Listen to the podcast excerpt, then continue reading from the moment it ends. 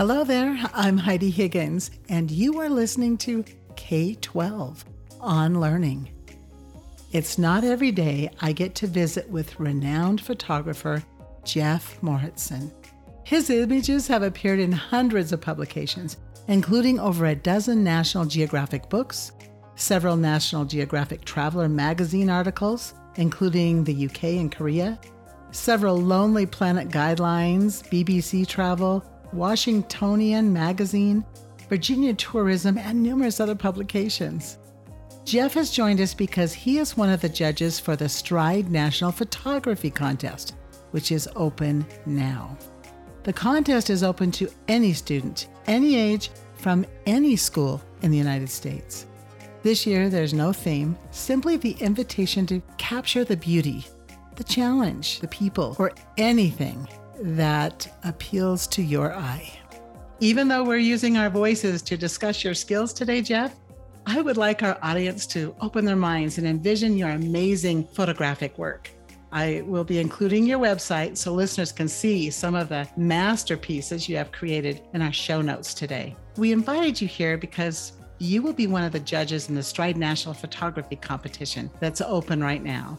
Also, you have a profession that many of us dream of as we pull out our phones out of our pockets and try to capture moments in our lives. We're all picture takers, but only few of us become photographers. And as it is a great art, you're at the top of that skill level. Your work for National Geographic brings beauty and reality of the world to us. So, Jeff, will you share a little of your background and tell us when it was that you first became interested in photography? Oh, well, thanks for having me, Heidi. It's a pleasure to be here. I'm excited to be back. I think this is the third year I've been part of the uh, contest in, in terms of judging it. So it's always wonderful to see all the great submissions we get. With regards to photography, I'm a, I've been a professional photographer now for 17 years, which is hard to believe that it's it's been that long. And I still find that even though I've been in, in business of photography for 17 years, I still learn. I learn constantly every year, and I'm constantly trying to make my images, my storytelling better. So, with regards to when I actually got started or interested in photography, it was when I was a kid. We didn't have a lot of money growing up, so I had those old Kodak cameras that were, you know, you get it, you know, Kmart, and I'd have antique cameras that I used to just kind of hold. You know, they were cameras that were passed down through the family, so they weren't usable, but you know, I just liked holding them and looking through them. What drew me to photography, I think, is initially I liked capturing images that captured the moment. Could have been a family occasion or hanging out with my friends when I was little. And I, I liked the idea of being able to go back in an image. And when looking at the image, you're able to be transported almost magically back to that moment in time. Whereas my memory wouldn't, you know, I would, I probably would have forgotten that day if I hadn't taken an image of it. And so eventually, you know, that led me into the interest of outdoors and taking photographs of nature, wildlife, beautiful landscapes. And thankfully, I was able to turn it into a, a profession where I get paid to do it. I mean, that's the I think the goal of anyone really is to you know to get paid to do something you love is you know they say you don't work a day in your life but that's not true but uh, I think I work harder more for, for myself than if I was to work for somebody else. It's my name, it's my reputation on the line, so I'm always trying to to be the best I can, no matter what I'm shooting or, or, or photographing. I love this beginning of yours where you had the Kodak cameras and the old ones that that were handed down. It has always been a great art, and some of those cameras are collectible today. Do you still have some? Yeah, I have some antique cameras, and I have my original camera. That this is a this is just a Canon T50, and it was the first camera I ever paid for with my own money. I bought it on something called the Paper Shop, which was like a class on you know paper classified. Kids probably don't know what those are, but it's it was almost like a Craigslist, if you will, for for the old days. And you could actually adjust the aperture, which none of the Kodak cameras. It was just kind of you pointed at what you wanted to photograph and you press the button. This one at least allowed you to to change the aperture. And so I'm thankful that I still have have this camera. Currently, you get to travel the world with your work. What is an experience you can share where your job was overwhelmingly amazing? As far as amazing, it's amazing quite regularly. I, I teach photography for National Geographic expeditions. They send me all over the world. One of my favorite places to travel to, and that I've been fortunate to travel to on multiple occasions, is Antarctica. It is absolutely spectacular. We go down there in their summer, which is our winter. The wildlife, the landscapes, the light is just very beautiful and very otherworldly. There are many places you can travel around the world and it will remind you of somewhere else you've been. When you go to Antarctica, it doesn't remind you of anywhere else. It is its own unique, special place. And so the ability to go down there and see these incredible icebergs that these tabular icebergs that are just massive and they're sculpted by the wind and the waves of the ocean and they look like art forms. We sail past them and sometimes you catch it and the light is just perfect. I had this image, the moon was setting and it's setting right over the iceberg as we're sailing past it. And it, and it was just at two in the morning, believe it or not, because it doesn't get dark when we were down there. And the light was just spectacular. And it's one of those moments that will sit with me for the rest of my days, I'm sure. That sounds beautiful and breathtaking. It must be fun to go back and discover. Do you look immediately what you've taken to kind of see if it's spectacular as you might suppose? Yeah, not always immediately, but I, you know, I, I tend to to go back through and I'll immediately go through and I'll find the the best images, and then I'll also find the the the worst images and get rid of the worst images. And uh, I think the ability to go and review your work is great digitally versus, you know, we talked about using the old film cameras. I like looking for the mistakes to figure out how to avoid them in the future. So I think that's an important process for any amateur or professional photographer is to review and see what you did right and what you did wrong too. So you're looking with a critical eye. Is that the first thing you teach young photographers or what's the very first thing? Oh, that's a good question. Yeah, critical critical thinking at your own work is definitely important. And I think a lot of times I find the age doesn't really matter so much because there are young photographers who are old, right? Those that are interested in photography and getting into it later in their life. So it's important to get an honest review of your work and having portfolio reviews or asking somebody other than, let's say, your mom or your dad, because it's very easy for them to say, "Oh, you did a great job. That's a great, you know, that's a, those are great images." Um, it's more important to get the feedback and to to find out. I really think this is a good image, but is it a good image? It's it's important to get somebody who has a, a critical eye that can look at that and and help you hone your skill and figure out how to take your images from good to great. Because it's very easy to make a good image nowadays. It's very hard to make a great image. I like that statement. Is equipment going to be key still in photography? Or can anyone now, with some of the modern technology, take photographs?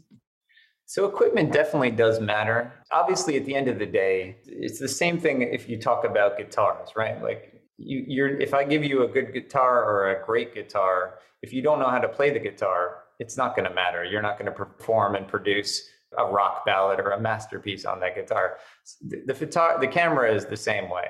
It really it comes down to first being a person who can think compositionally, and then to think also um, scientifically or more methodically about how to get the aperture and the shutter speed and the ISO and all those kind of pieces right.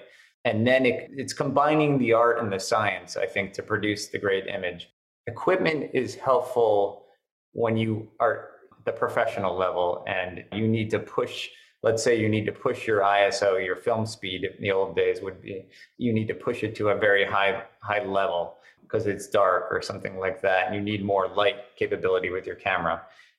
That would matter more if you have to deliver the image to the client and you didn't want to deal with a lot of digital noise which is what could happen if you're using a piece of equipment that is more amateur than professional, if that makes sense. So, equipment can help you get sharper images and less noisy images, but compositionally, it's not going to help you have a better image. With regards to smartphone photography, they don't have the reach that professional and mirrorless cameras do. They don't have telephotos yet. They have they're getting better and they're offering more choices beyond just wide angle and just like kind of a, a standard 50 millimeter view, let's say. They have portrait mode, which is nice. They don't quite have the reach yet if you're interested in using your telephoto lens or your zoom lens for compositions. So there are still limitations. They are very good, but I think there's the equipment still lends itself or the tips the balance in favor of of a mirrorless or a professional camera, a DSLR. Thank you. That, that's very good to know.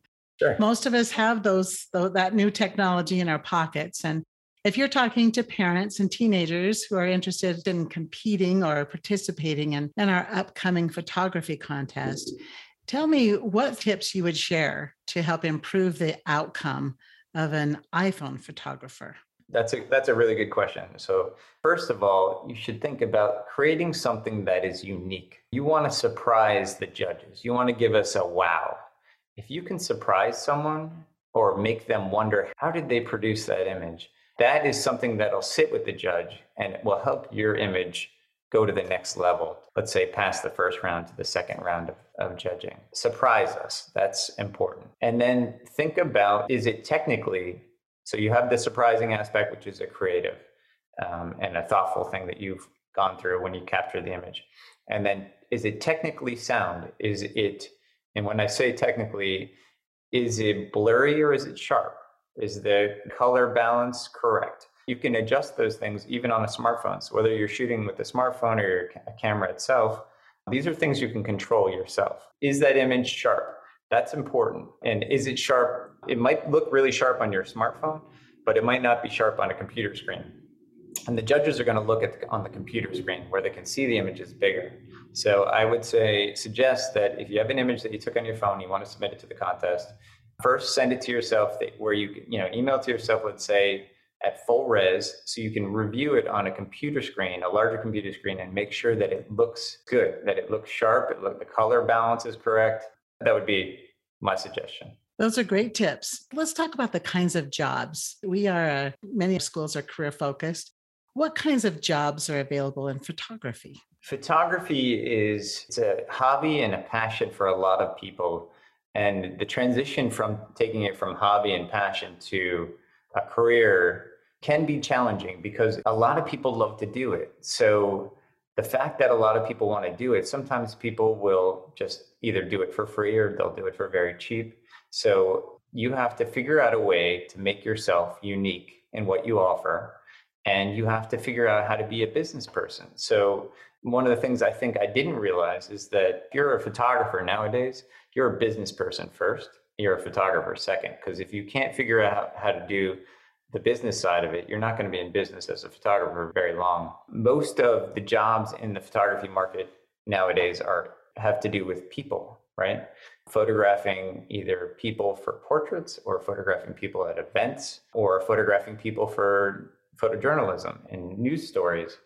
The idea of somebody just photographing beautiful sunsets and beautiful forests and to be able to do that by itself and not do anything else is very, very rare. And it's something that very few people can just live off of.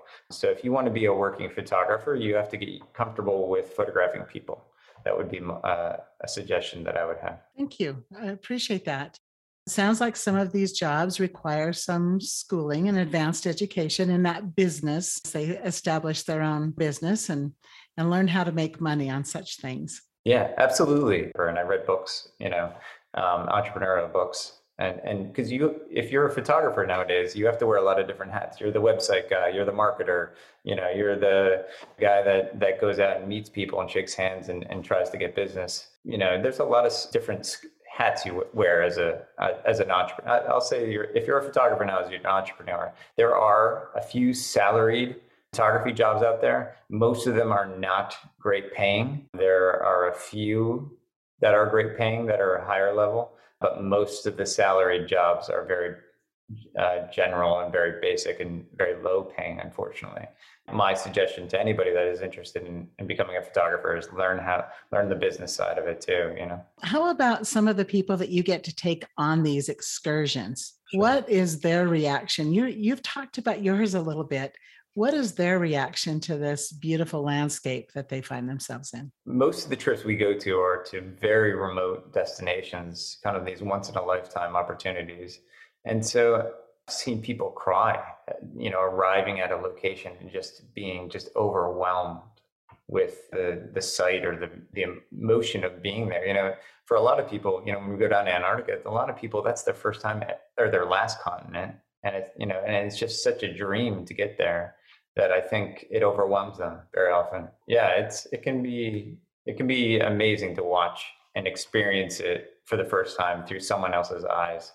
So I always enjoy we you know a lot of times we'll do photo reviews and at the end of the trip and everyone shares their images and it's always wonderful to see what everyone captures because everyone has a different uh, take on their experience. They, they have a different eye. And so it's always wonderful to, to see what other people are capturing because as a photographer i think i'm constantly looking through what i think is worthy of taking a picture and you know sometimes I'll, i won't take the picture because just say i don't you know i don't need that picture. I've been here before. I, you know or i don't I, i've seen it in better light or whatever. But just being overwhelmed sometimes just overwhelmed with emotion and excitement and just gratefulness of seeing some of these magical destinations you know? Like i i might have mentioned you know it can it can be so overwhelming that you know people will actually come to tears when they see something so beautiful as Antarctica or or to see penguins in real life. You know, people a lot of people love penguins and you step onto a beach and all of a sudden you're surrounded by 50,000 penguins. It's it can be overwhelming, you know, the the sight and and the smell actually. So um, That's funny. I like. I suppose it's a humbling situation to be in. Are they immediately clicking to take photographs?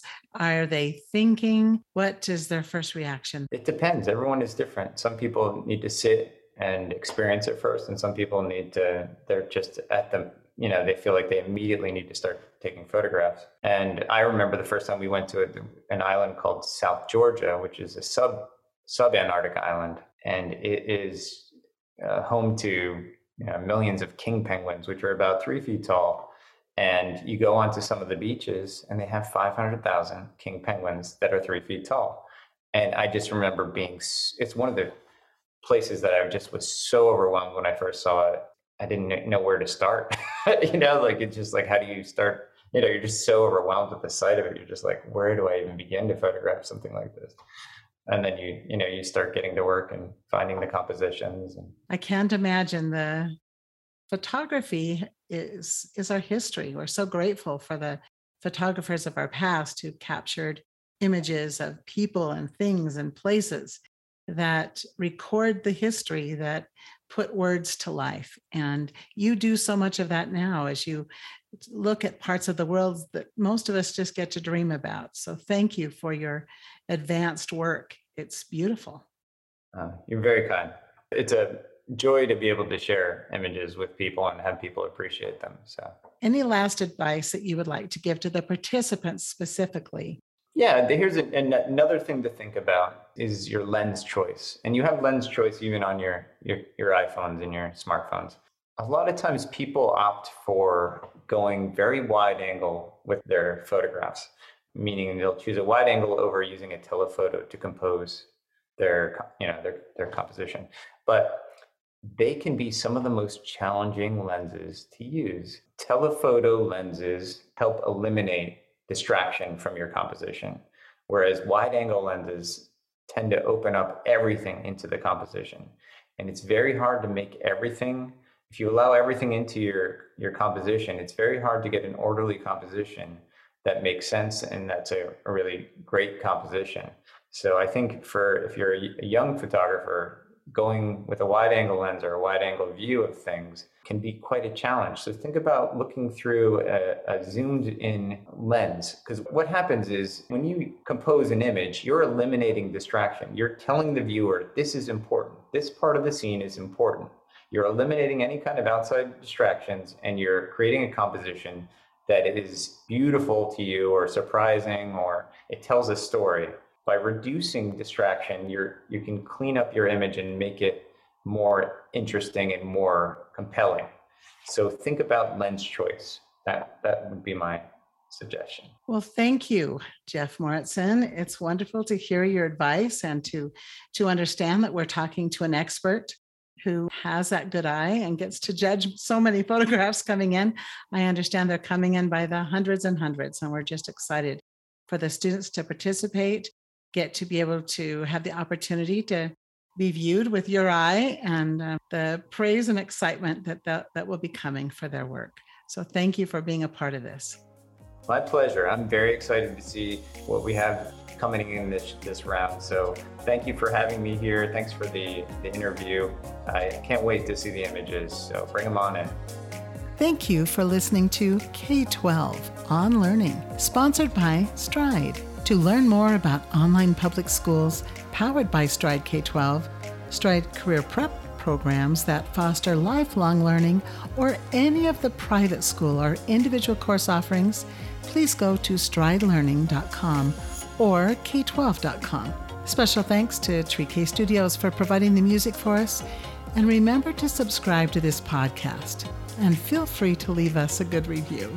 Until next time, keep on learning.